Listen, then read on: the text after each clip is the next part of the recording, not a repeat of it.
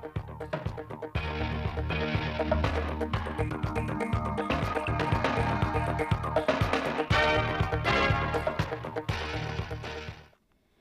kính chào quý vị và các bạn đến với bản tin thời sự trực tiếp 16 giờ ngày 14 tháng 8 của Đài Phát thanh và Truyền hình Thanh Hóa. Ngày 14 tháng 8, tại xã Thiệu Phú, Ủy ban dân huyện Thiệu Hóa phối hợp với Tập đoàn Hoa Lợi đã tổ chức lễ khởi công dự án nhà máy sản xuất gia công giày dép xuất khẩu Alivia. Dự buổi lễ có các đồng chí Đỗ Trọng Hưng, Ủy viên Trung ương Đảng, Bí thư tỉnh ủy, Chủ tịch Hội đồng Nhân dân tỉnh, ông Trang Sung Ngoan, Chủ tịch Tập đoàn Hoa Lợi và nhiều đồng chí lãnh đạo sở ngành cấp tỉnh, lãnh đạo huyện Thiệu Hóa. Dự án nhà máy sản xuất gia công giày dép xuất khẩu Alivia được Tập đoàn Hoa Lợi đầu tư tại xã Thiệu Phú có tổng mức đầu tư 42 triệu đô la Mỹ trên diện tích đất 122.169,6 ha. Dự kiến nhà máy sẽ được khánh thành vào quý 1 năm 2024, có công suất 6 triệu sản phẩm giày dép một năm, giải quyết việc làm cho 8.000 lao động địa phương. Sáng nay ngày 14 tháng 8, đồng chí Nguyễn Văn Thi, Ủy viên Ban Thường vụ tỉnh ủy, Phó Chủ tịch Thường trực Ủy ban nhân dân tỉnh đã đi kiểm tra tình hình triển khai thực hiện và giải quyết khó khăn vướng mắc liên quan đến các dự án trên địa bàn khu kinh tế Nghi Sơn. Tại buổi kiểm tra, đoàn công tác đã khảo sát các vị trí đề xuất xây dựng khu tái định cư phục vụ giải phóng mặt bằng khu công nghiệp Đồng Vàng, kiểm tra dự án di dân, sắp xếp dân cư và tái định cư một số hộ dân thôn Lâm Quảng, xã Tân Trường.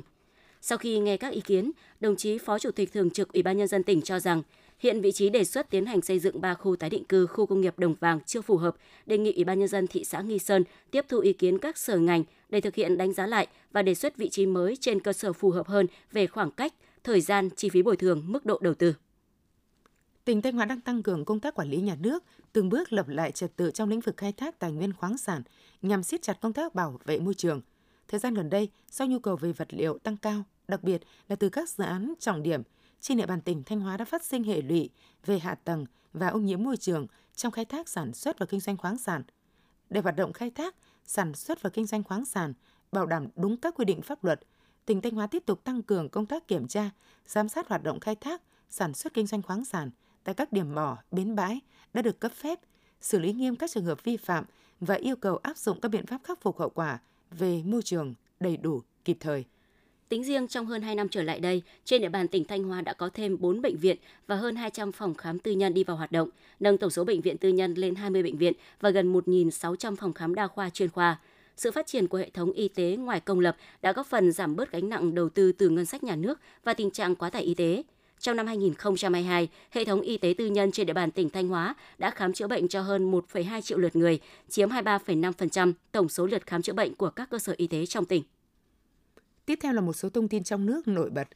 Bộ Giao thông Vận tải với yêu cầu Cục Đường Cao tốc Việt Nam, Ban Quản lý Dự án 2, Ban Quản lý Dự án 6, Ban Quản lý Dự án 7, Ban Quản lý Dự án 85, Ban Quản lý Dự án Thăng Long, Ban Quản lý Dự án Đường Hồ Chí Minh, Ban Quản lý Dự án Mỹ Thuận, Tổng Công ty Đầu tư Phát triển Đường Cao tốc Việt Nam đẩy nhanh tiến độ triển khai đầu tư trạm dừng nghỉ trên tuyến cao tốc đường bộ Bắc Nam phía Đông. Theo đó, đối với 8 trạm dừng nghỉ đã được chấp thuận vị trí, quy mô, Bộ Giao thông Vận tải yêu cầu các đơn vị liên quan chỉ đạo tư vấn cập nhật các thông số trạm dừng nghỉ được duyệt, khẩn trương hoàn thiện hồ sơ danh mục dự án trình bộ trước ngày 15 tháng 8. Với việc tích cực thực hiện các cơ chế chính sách thu hút đầu tư, chú trọng đầu tư hạ tầng, trong 7 tháng đầu năm 2023, Hải Phòng đã thu hút được hơn 2 tỷ đô la Mỹ vốn đầu tư nước ngoài, tăng gần 85% so với cùng kỳ năm 2022 thành phố đã cấp mới 53 dự án với tổng vốn 458,28 triệu đô la Mỹ, trong đó vốn cấp mới trong khu công nghiệp, khu kinh tế đạt 390,17 triệu đô la Mỹ, chiếm 85,14%. Cấp mới ngoài khu công nghiệp, khu kinh tế đạt 68,11 triệu đô la Mỹ, chiếm 14,86%. Cùng với đó, Hải Phòng điều chỉnh tăng vốn đầu tư 29 dự án với tổng vốn đầu tư tăng thêm hơn 1,568 tỷ đô la Mỹ. Tin từ Hiệp hội Chế biến và Xuất khẩu Thủy sản Việt Nam, dù không nằm trong top 3 thị trường nhập khẩu nhiều nhất cá ngừ của Việt Nam trong 6 tháng đầu năm nay, gây chú ý với mức tăng gấp 12 lần trong tháng 6 năm 2023. Theo tin tức từ số liệu thống kê của Hải quan Việt Nam, xuất khẩu cá ngừ của Việt Nam sang Ý sau khi sụt giảm trong tháng 1 đã tăng trưởng liên tục ở mức 3 con số trong những tháng sau đó. Và nhờ đó, tính lũy quế 6 tháng đầu năm 2023, xuất khẩu cá ngừ sang thị trường này đạt 5,8 triệu đô la Mỹ, tăng 37% so với cùng kỳ năm 2022. Theo số liệu của Tổng cục Hải quan, tính từ đầu năm đến ngày 15 tháng 7, xuất khẩu rau quả đạt trên 2,9 tỷ đô la Mỹ, đứng thứ ba trong các mặt hàng nông lâm thủy sản. Xuất khẩu rau quả hiện đứng sau gỗ, sản phẩm gỗ và thủy sản trong nhóm nông lâm thủy sản. đứng thứ 8 trên 45 mặt hàng xuất khẩu chủ lực của cả nước. Đáng chú ý, những tháng đầu năm, trong khi xuất khẩu hai mặt hàng át chủ bài của ngành công nghiệp là thủy sản, gỗ giảm mạnh, thì xuất khẩu nhóm hàng rau quả đã liên tục lập những kỷ lục mới. Thêm nhiều loại trái cây Việt đã được xuất ngoại. Con số xuất khẩu rau quả tính đến nửa đầu tháng 7 đã gần vượt giá trị xuất khẩu rau quả khoảng 3,16 tỷ đô la Mỹ của cả năm 2022. Trong đó sầu riêng, xoài, thanh long chuối là những sản phẩm đóng góp kim ngạch lớn nhất. Theo tin tức từ số liệu của Tổng cục Hải quan, Thành phố Hồ Chí Minh và Bắc Ninh là hai địa phương ghi nhận kim ngạch xuất khẩu hàng hóa vượt mốc 20 tỷ đô la Mỹ. Cụ thể, kim ngạch xuất nhập khẩu của hai địa phương này tính đến tháng 7 năm 2023 lần lượt đạt 23,6 tỷ đô la Mỹ và 20,6 tỷ đô la Mỹ, đứng thứ nhất và thứ hai cả nước. Nhiều năm qua, thành phố Hồ Chí Minh luôn giữ vai trò là địa phương đi đầu cả nước về xuất nhập khẩu. Theo báo cáo xuất nhập khẩu Việt Nam 2022, thành phố Hồ Chí Minh cũng dẫn đầu 10 tỉnh, thành phố có kim ngạch xuất khẩu cao nhất cả nước với 47,5 tỷ đô la Mỹ. Trong thông báo vừa gửi tới Bộ Xây dựng, Ngân hàng Nhà nước cho biết dư nợ tín dụng đối với đầu tư kinh doanh bất động sản tính đến ngày 30 tháng 6 năm 2023 đạt gần 948.000 tỷ đồng. Bên cạnh đó, dư nợ bảo lãnh nhà ở hình thành trong tương lai khoảng hơn 26.500 tỷ đồng. Ba nhóm vay chiếm tỷ trọng lớn trong hoạt động vay đầu tư kinh doanh bất động sản, gồm vay đầu tư xây dựng khu đô thị, dự án phát triển nhà ở, vay đầu tư kinh doanh bất động sản khác, vay để xây dựng sửa chữa nhà ở để bán cho thuê. Theo Tập đoàn Điện lực Việt Nam EVN, thêm một dự án điện gió 45 MW đã hoàn thành thủ tục COD và phát điện lên lưới, nâng tổng số dự án phần dự án năng lượng tái tạo chuyển tiếp về đích liên con số 18 với tổng công suất hơn 952 MW. Sản lượng điện phát lý kế của các dự án năng lượng tái tạo chuyển tiếp từ thời điểm COD, thử nghiệm sau khi hòa lưới và công nhận ngày vận hành thương mại đến ngày 10 tháng 8 đạt khoảng 268 triệu kWh.